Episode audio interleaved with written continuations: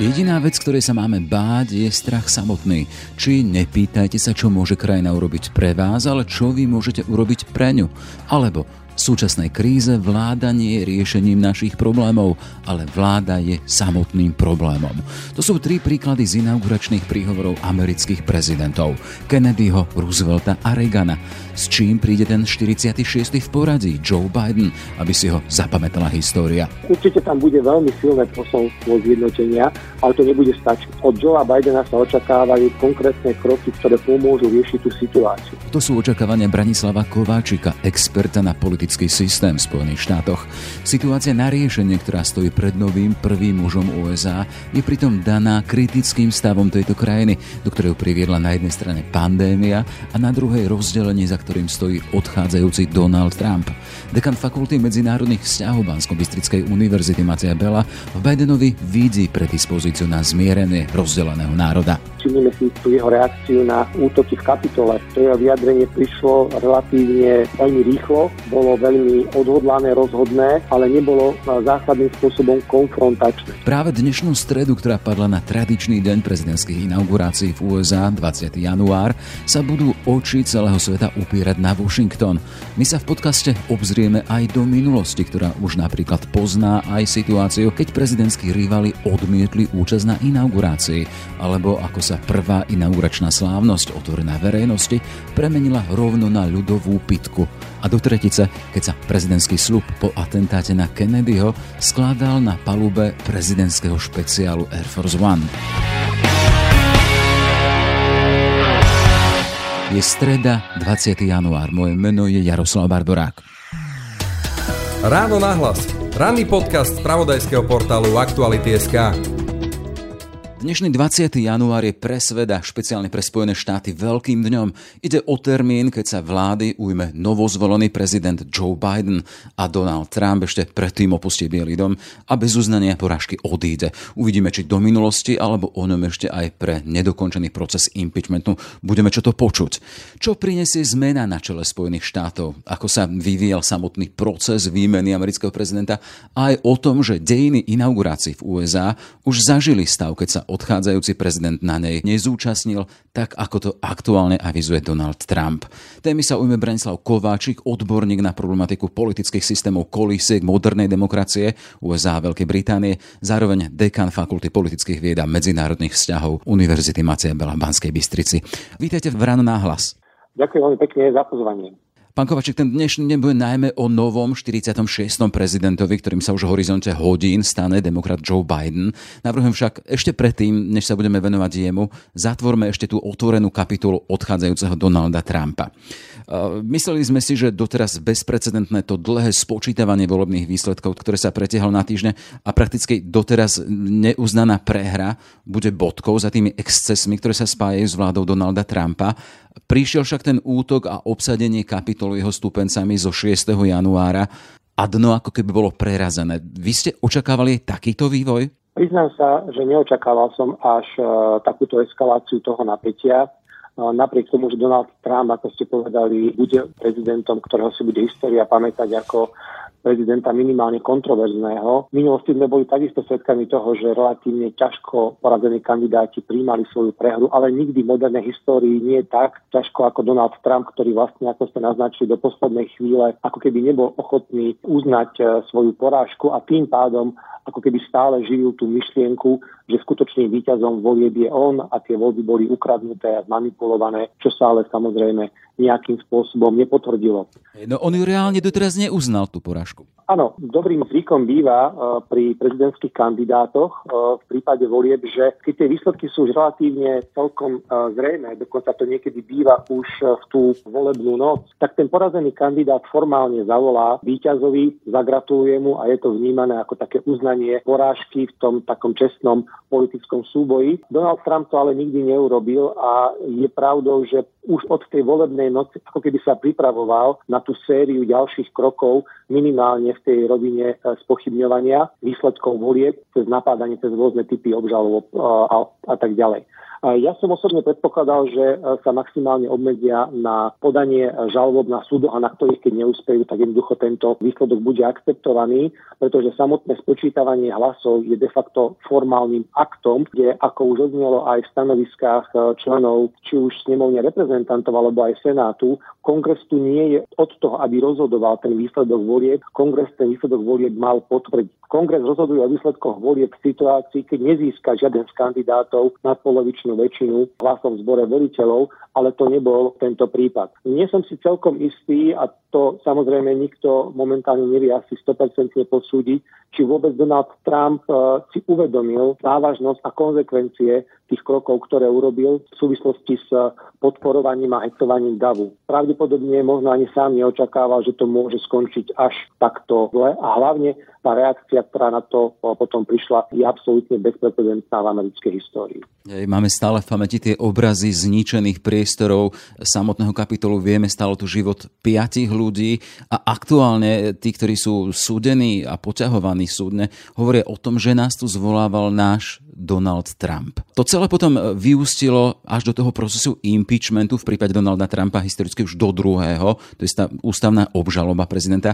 Vieme, že tento proces sa natiahne až do toho obdobia nového prezidenta. To sa chcem spýtať, aký to má zmysel stíhať odchádzajúceho prezidenta aj v čase, keď už prezidentom nebude? Za normálnych okolností je impeachment formou ako keby vnútornej kontroly toho politického systému Spojených štátov a môže byť de facto vedený voči ktorémukoľvek federálnemu úradníkovi. Ale v praxi sú subjektom impeachmentu len prezidenti, viceprezidenti a federálni sudcovia nakoľko sú to osoby, ktoré nemá kto z úradu odvolať. Čiže tým dôsledkom impeachmentu je zbavenie úradu a druhým dôsledkom impeachmentu môže byť zákaz výkonu verejnej funkcie, predovšetkým na tej federálnej úrovni. Čiže z tohto uhla pohľadu má pre demokratov v podstate realizovať impeachment zmysel len v tom slova zmysle, že by po usvedčení Donalda Trumpa, ak by k nemu došlo v Senáte, na čo je potrebná dvojtetinová väčšina senátorov, ktorú mimochodom demokrati momentálne nemajú, muselo by sa k ním pridať 17 republikánov, Takže po tomto usvedčení by muselo byť ďalšie hlasovanie, ktoré by práve rozhodlo o tom, či Donald Trump bude zbavený možnosti v budúcnosti sa uchádzať o verejnú funkciu, avšak v tomto prípade na to už postačuje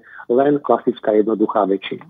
Mimochodom, ani ústavní právnici nie sú celkom zajedno, že či má a či vôbec môže proces impeachmentu pokračovať aj po tom, čo vlastne Donald Trump už prestane byť prezidentom, ale zatiaľ je ten predpoklad taký, že by ten proces mohol pokračovať aj ďalej. Ukazuje sa ale, že možno aj demokrati sa pri extrémne rýchlom začiatku procesu impeachmentu nikdy v histórii tak rýchlo impeachment nebol sformulovaný, však ten predchádzajúci, ktorý bol takto pred niečo vyše rokom, jeho príprava trvala veľmi dlho, bolo tam dlhé vyšetrovanie a tak ďalej a tak ďalej. Dnes sa ukazuje, že možno demokrati urobili ako keby to rozhodnutie príliš rýchle. Snažili sa ako keby čím skôr Donalda Trumpa odvolať z úradu, avšak to pre tú krátkosť času nebolo technicky možné. Čiže tá jeho možná červená pre ďalší výkon možných verejných funkcií vôbec nie je istá? Momentálne istá nie je a to z toho dôvodu, že najskôr by musel byť uznaný vinný. Totiž to impeachment treba odlišovať od toho, čo my v európskom kontexte vnímame ako vyslovenie nedôvery. To je klasická situácia, kedy možno nie sme spokojní spokojní s výkonom nejakého ministra alebo dokonca predsedu vlády stratil našu dôveru a podobne. Ale dôvodom na impeachment musí byť páchanie nejakého trestného činu. Najčastejšie je to zrada, alebo ústava potom hovorí o iných ťažkých zločinoch a prečinoch, čo dáva relatívne voľnú formu interpretácie členom kongresu, čo pod takýmto konaním si možno predstaviť. Ak by teda došlo k jeho uznaniu za vinného, nasledovalo by ďalšie hlasovanie, v rámci ktorého by mu mohli zakázať výkon verejnej funkcie. Sú ale otázky, ktoré sú s tým momentálne spojené a veľmi rezonujú v americkej spoločnosti, hlavne v tých odborných kruhoch. Či to bude práve hodné v tomto čase realizovať impeachment proti Donaldovi Trumpovi, nakoľko Joe Biden bude ako nastupujúci prezident potrebovať veľmi úzku spoluprácu so Senátom a pokiaľ by tento mal byť zamestnaný veľmi asi mediálne sledovaným procesom impeachmentu, mohlo by mu to celý proces skomplikovať. Takže dokonca sú také názory, že by bolo možné ako keby tú druhú fázu toho impeachmentu odložiť, možno až po tých prvých 100 dňoch a následne potom, keď už sa ako keby Joe Biden etabluje, tak sa potom môžu spätne k tomu vrátiť. To je ale vlastne v protiklade s tým extrémne rýchlým obžalovaním Donalda Trumpa, kedy uh, demokrati tvrdili, že v podstate každý jeden deň, čo Donald Trump je v úrade, predstavuje hrozbu pre Spojené štáty americké, pre obyvateľov, pre bezpečnosť a slobodu v tejto krajine. To ešte bude zaujímavé sledovať tie nastupujúce hodiny, lebo nahrávame útorok predpoludním. To sa spomína aspoň vo svetových médiách tie dekrety o udelení milosti stovke odsúdených, ktoré pripravuje Donald Trump. Zatiaľ myslím, že nie sú vonku. A tam sa spomína aj to, že môže tam byť aj možný dekret o omilostení pre seba samého. O tom existujú také dohady. Ja som zase mal informáciu, počul som, že Donald Trump by takéto niečo pravdepodobne asi neurobil. Ale ak sa vrátime zase do tej histórie, nebol to síce klasický proces impeachmentu, aj keď e, vo všeobecnosti je tak vnímaný, a to bol proces, e, ktorý takmer e, nastal v prípade Richarda Nixona, ktorý ale stihol odstúpiť ešte predtým, než bol formálne obžalovaný. Tak je pravdou potom, že nastupujúci prezident, teda jeho viceprezident Gerald Ford, ako prezident potom Nixonovi udelil milosť. Totiž to je pravdou to, že proces impeachmentu má len tie dva dôsledky, o ktorých som hovoril. Strata úrodu a zákaz výkonu činnosti. To však ale neznamená, že nemôže nasledovať klasický súdny e, proces predmetným človekom, lebo ako som povedal, impeachment to nie je otázka vyslovenia politickej nedôvery. Impeachment je obvinenie pre závažné porušenie zákona. Čiže určite je možné, že Donaldovi Trumpovi môže hroziť aj civilný skôr potom, ako prestane byť, prestane byť prezidentom. Mimochodom, vydávanie takýchto o, prezidentských milostí je tradíciou a ešte predtým, než tá situácia bola takýmto spôsobom eskalovaná, sa práve mnohí obávali, že Donald Trump v tých posledných eh, dňoch pravdepodobne pre veľké množstvo osôb, ktoré s tým boli nejakým spôsobom spojené počas uplynulých 4 rokov, pre jeho možno istých spolupracovníkov alebo dokonca blízkych priateľov takúto milosť udeli. V každom prípade o Donaldovi Trumpovi ešte budeme asi veľa počuť, ale poďme, máme tu deň inaugurácie a ten je najmä o novom mužovi v prezidentskom úrade.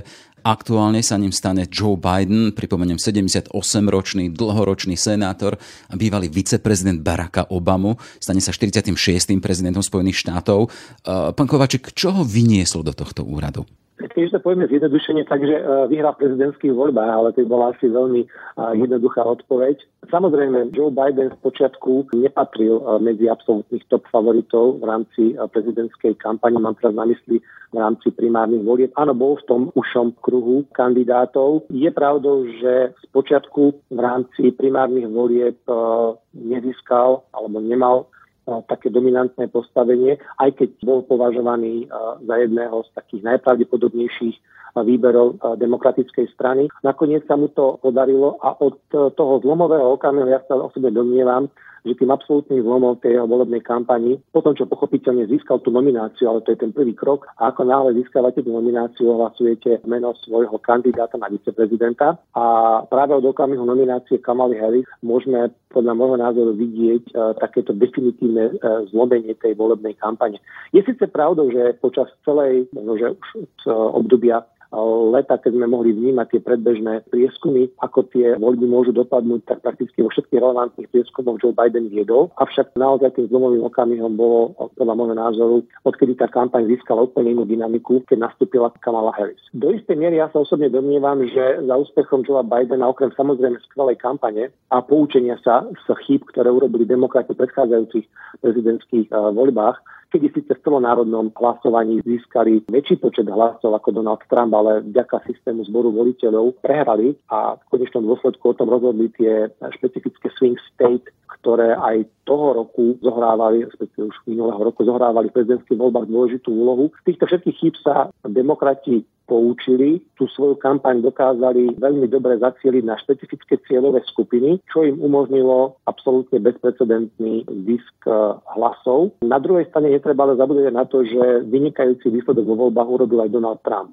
urobil najlepší výsledok, aký kedy spravil ktorý republikánsky prezident, teda hľadiska absolútneho počtu hlasov, ktoré získal. A na strane druhej získal oveľa viac, než sa čakalo, že získa. Respektíve to víťazstvo Joe Bidena bolo oveľa tesnejšie, než sa podľa všetkých prieskumov verejnej mienky predpokladalo. Ja len pripomeniem, že v tých voľbách z 3. novembra získali 81 miliónov Američanov Joe Biden a 74 podporovatelia Donalda Trumpa. Len aby sme mali predstavu. Áno, ale tým absolútne tým kľúčovým ešte jedným faktorom, ktorý tie voľby ovplyvnil, bol nepochybne situácia spojená s eh, pandémiou okolo ochorenia COVID-19 tá zásadným spôsobom zmenila tú situáciu. Osobne sa domnievam, že možno nebyť tej korony, tak uh, tie voľby dopadnú ešte tesnejšie a možno by ten Donald Trump uh, ten svoj mandát obhájil, pretože tá jeho pozícia bola ďaleko silnejšia na začiatku. Takto pred rokom by málo kto možno uh, predpokladal, že novým americkým prezidentom bude práve Joe Biden. Odlišnosť prístupu k riešeniu pandémie, potom samozrejme tie konsekvencie, ktoré mali ako na spoločnosť, tak aj na ekonomiku,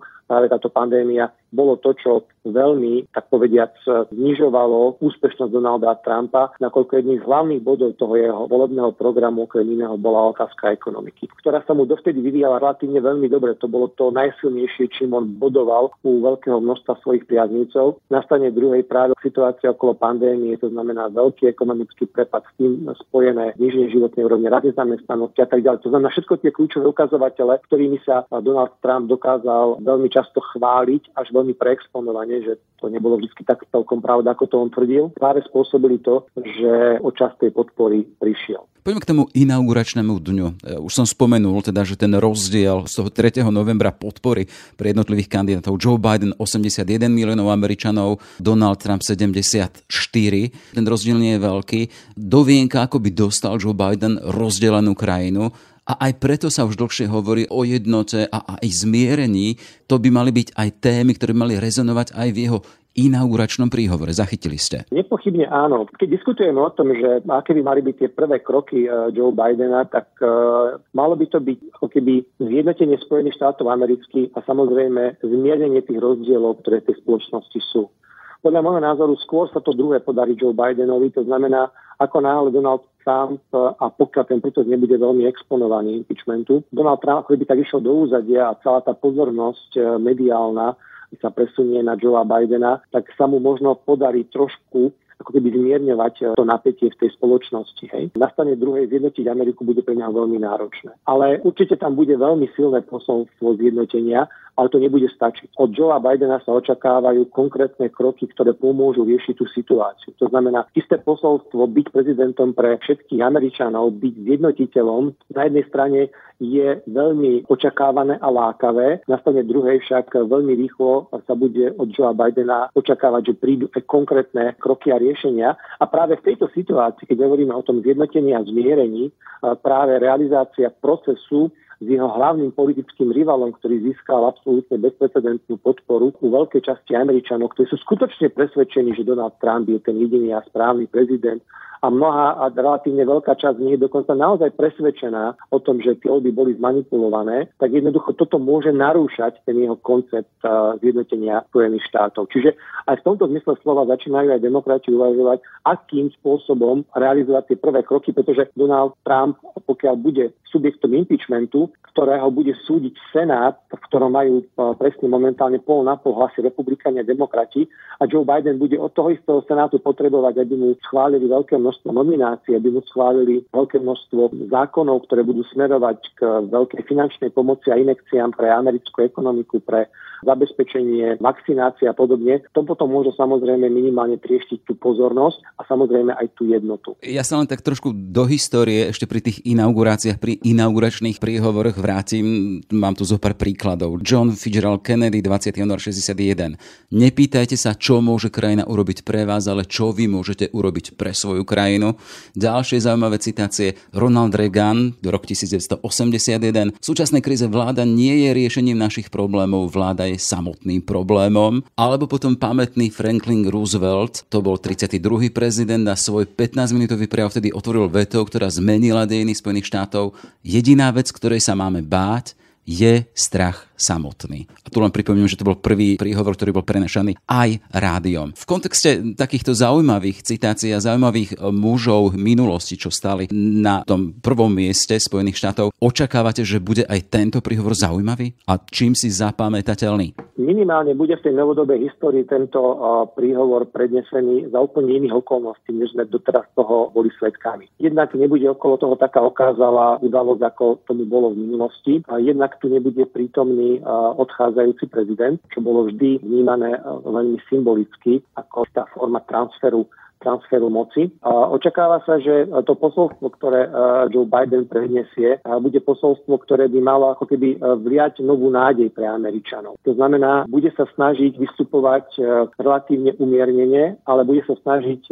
pôsobiť, ale zároveň aj rozhodne. My sme si to mohli všimnúť už jeho vo viacerých vyjadreniach, ktoré mal aj predtým. Samozrejme, za to posledné napríklad všimnime si tú jeho reakciu na útoky v kapitole. To jeho vyjadrenie prišlo relatívne veľmi rýchlo, bolo veľmi odhodlané, rozhodné, ale nebolo zásadným spôsobom konfrontačné. Čiže skôr smerovalo vo forme istej výzvy Donaldovi Trumpovi, ale samozrejme, ako by naznačoval, toto nie je toto nie sú Spojené štáty americké. To znamená, on ako keby hovoril, že poďme spolu vybudovať, alebo poďme sa spolu vrátiť k tomu, čo tvorí podstatu, hej, čo tvorí tú dušu tých Spojených štátov amerických. To znamená, to môžeme potom podľa môjho názoru vnímať aj celkovo v jeho princípoch, v jeho základnej tej hodnotovej orientácii, ktorú sa bude snažiť presadzovať ako v tej domácej, tak aj v tej zahraničnej politike. Hej, Spojené štáty aktuálne nepotrebujú rozdelenie, ale to zmierenie a zjednotu. Presne tak. Samozrejme, ako sme povedali, trošku do toho nebude zapadať ten uh, veľký proces s Donaldom Trumpom, takže uvidíme možno, že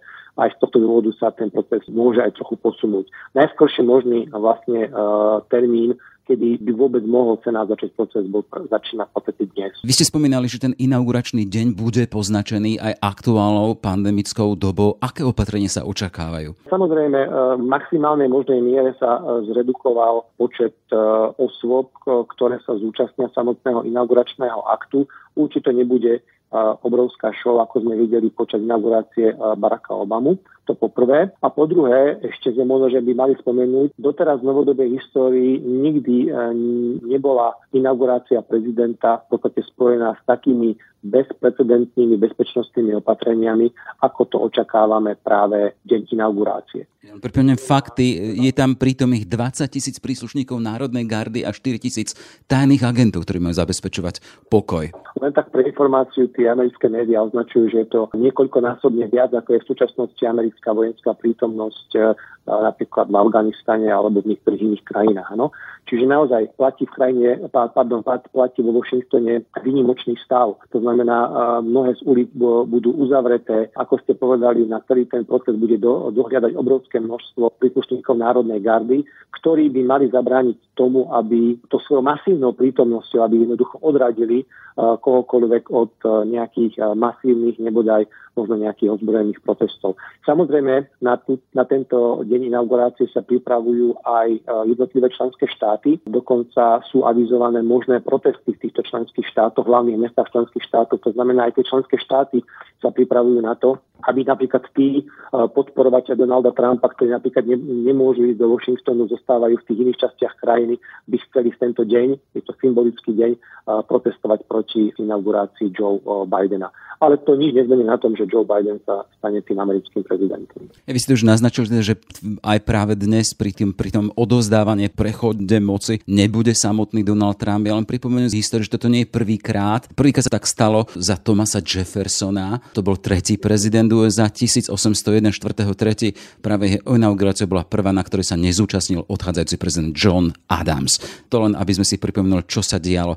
A ešte jedna zaujímavosť, čo som vyčítal. V dejinách zatiaľ bolo asi jedna prísaha, ktorá sa udela na palube lietadla v čase, keď e, zomrel a keď bol zastrelený Kennedy. Áno, máte pravdu. My samozrejme máme tendenciu sa pozerať na tie aktuálne udalosti cez prízmu e, tej našej bezprostrednej pamäte, ale naozaj, ako ste správne povedali, toto nie je poprvýkrát, že odchádzajúci prezident e, symbolicky neodovzdáva moc tomu novému prezidentovi. Mimochodom, keď spomíname toho Johna Adamsa, podobne sa správal aj o niekoľko rokov neskôr John Quincy Adams, to bol jeho syn, ktorý rovnako nebol prítomný na inaugurácii svojho nasledovateľa. Takže toto sa bežne v histórii stalo a paradoxne častokrát to bolo spôsobené práve, keď na to historicky z toho uhla pohľadu pozrieme, či to bolo v prípade Johna Adamsa alebo Johna Quincy Adamsa, to bolo z hľadiska aj takej osobnej animozity, takého nepriateľstva, aj keď predtým samozrejme do detailov Jefferson a Adams boli blízki spolupracovníci, ale potom ich práve politika rozdelila, aby sa potom samozrejme potom spolu vysvetla mysle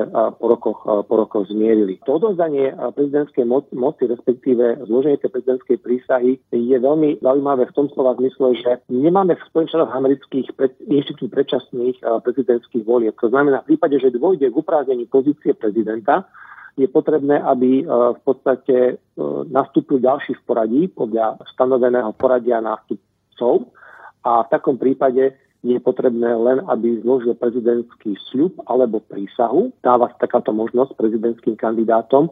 To teraz všetci kandidáti zložili prísahu, iba jeden z nich zložil sľub a v podstate vôbec nie je potrebné, aby tú prísahu skladali na Bibliu, dokonca viacerí z nich e, to odmietli, dokonca niektorí z nich to zložili na zbierku zákonov, ktorá obsahovala americkú ústavu a podobne.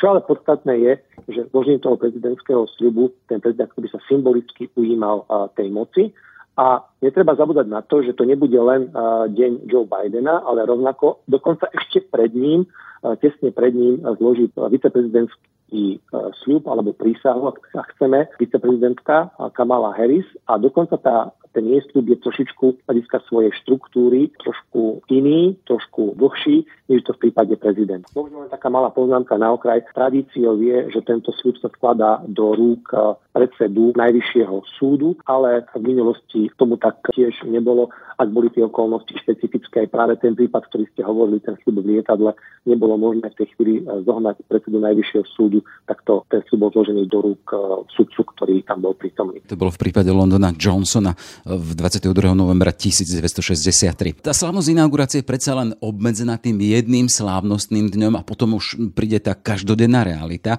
A v súvislosti s ňou Joe Biden deklaruje, že je na ňu pripravený a hovorí o programe na prvých či 10 dní, potom aj 100 a tam avizuje či balík ekonomických opatrení alebo balík opatrení proti pandémii a ďalšie. Poďme len v krátkosti, keď sa dá k ekonomike a k tej pandémii. Plány hovoria o 19 biliónoch dolárov, nepredstaviteľná suma pre nás, ale podpora rodín s nižšími príjmami malých a stredných firiem v problémoch a to aj pre pandémiu.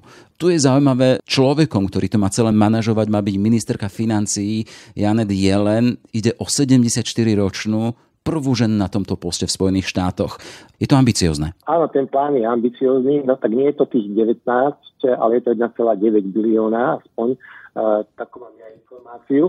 A pokiaľ sa ale jedná o to, či to zvládnu, uh, treba si uvedomiť, že Spojené štáty americké sú na to pripravené. V tomto smere by som na to o tomto nemal nejaké pochybnosti alebo obavy, rovnako ako uh, Janet Yellen, ktorá je síce vo vyššom veku, ale v minulosti pôsobila na veľmi prestížnej pozícii, zastávala šéfku federálneho rezervného systému od roku 2014 do roku 2018 to znamená ako keby toho jedno z najvýznamnejších ľudí v tom americkom finančnom systéme.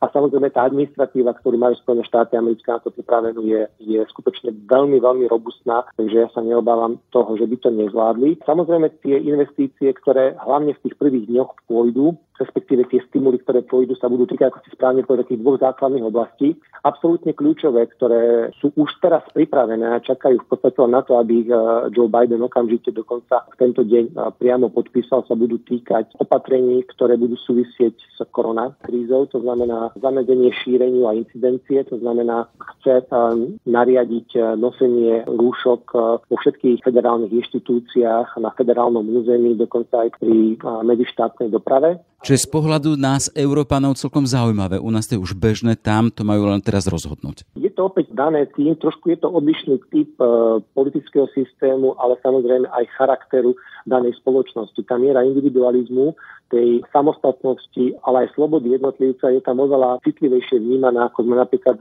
ako to vnímame my v Európe. V tomto zmysle slova naozaj e, tá absencia tej dlhodobej demokratickej tradície napríklad v našich krajinách a tá vyššia miera poslušnosti, napríklad a rešpektovanie rozhodnutia autorít e, nám možno, že pomohla napríklad konkrétne Slovensku v rámci možno takýchto pandemických opatrení. Tu je to oveľa náročnejšie. Tu jednoducho tých ľudí musíte presvedčiť, že takéto opatrenie má zmysel.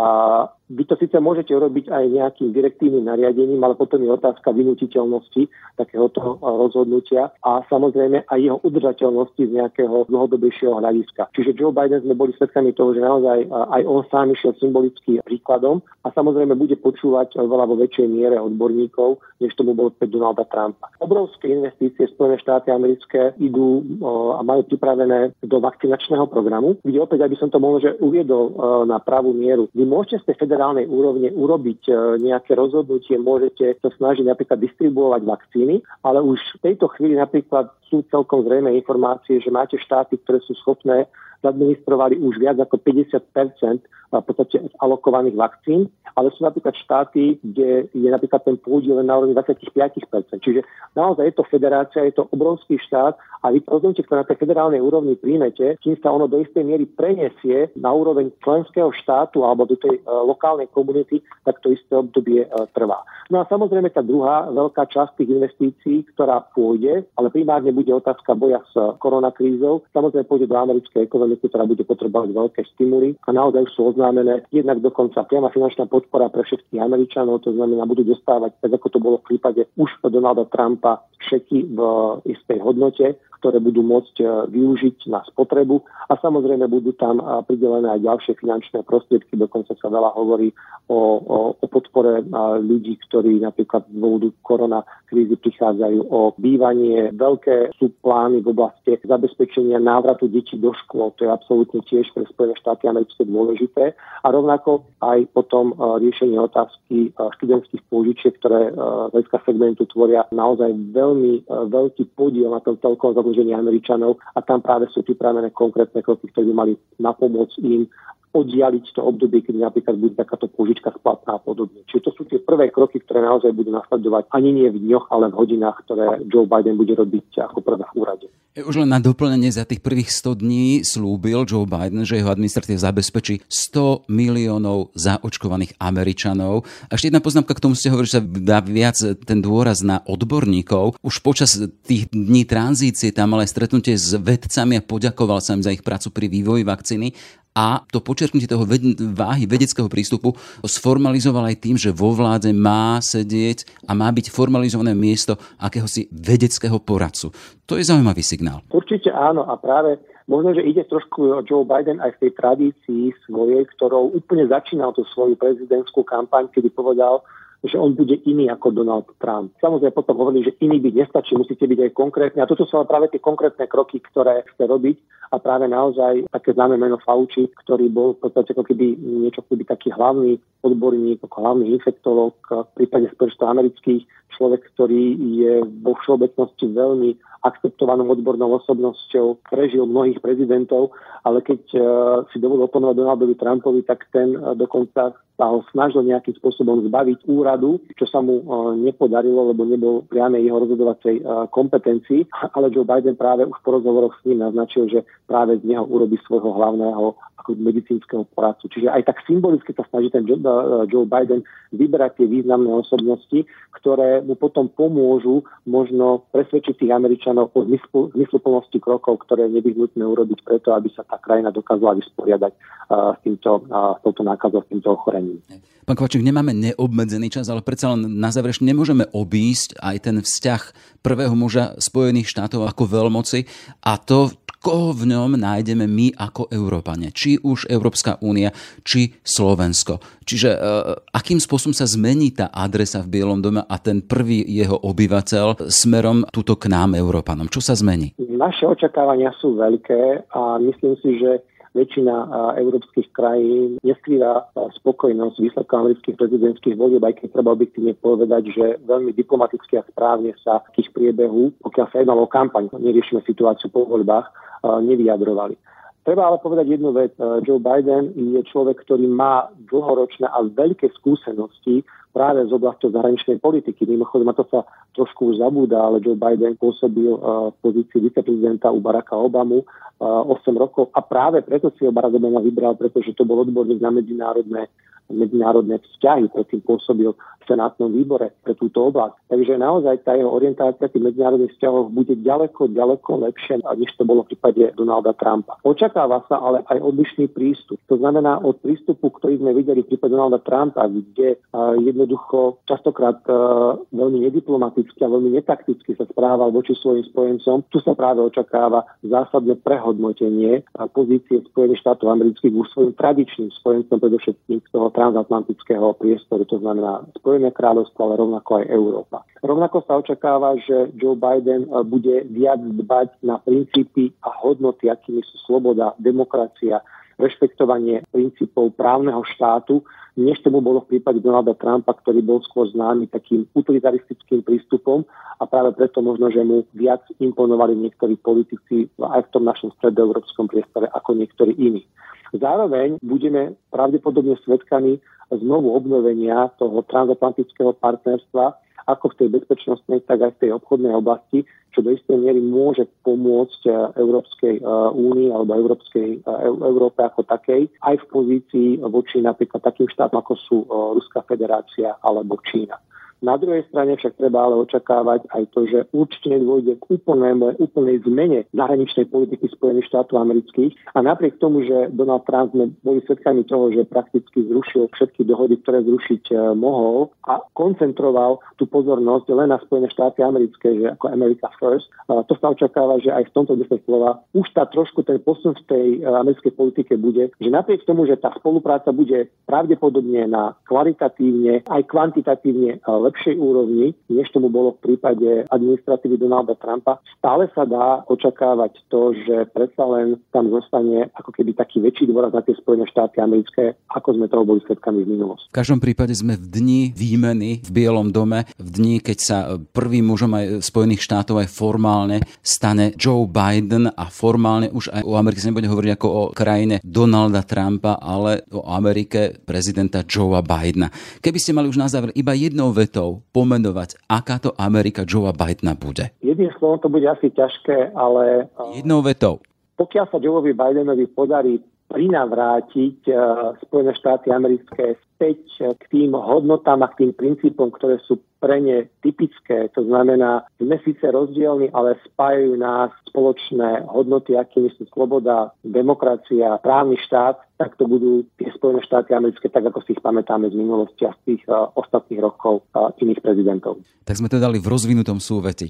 Toľko teda Branislav Kováčik, odborník na problematiku politických systémov, kolísek modernej demokracie USA Veľkej Británie zároveň dekan Fakulty politických vied a medzinárodných vzťahov Univerzity Mateja Belopánskej Bystrici. Ďakujem veľmi pekne za váš čas a za vaše analýzy. Ďakujem pekne za pozvanie, všetko dobré. Ráno nahlas. Ranný podcast z pravodajského portálu Aktuality.sk. Sme v závere. Aj tento podcast vznikol vďaka vašej podpore, o ktorú sa uchádzame naďalej. Kvalitnú žurnalistiku portálu Aktuality.sk môžete podporiť už sumou 99 centov na týždeň cez službu Aktuality+. Pekný deň želá Jaroslav Barborák. Všetky podcasty z pravodajského portálu Aktuality.sk nájdete na Spotify a v ďalších podcastových aplikáciách.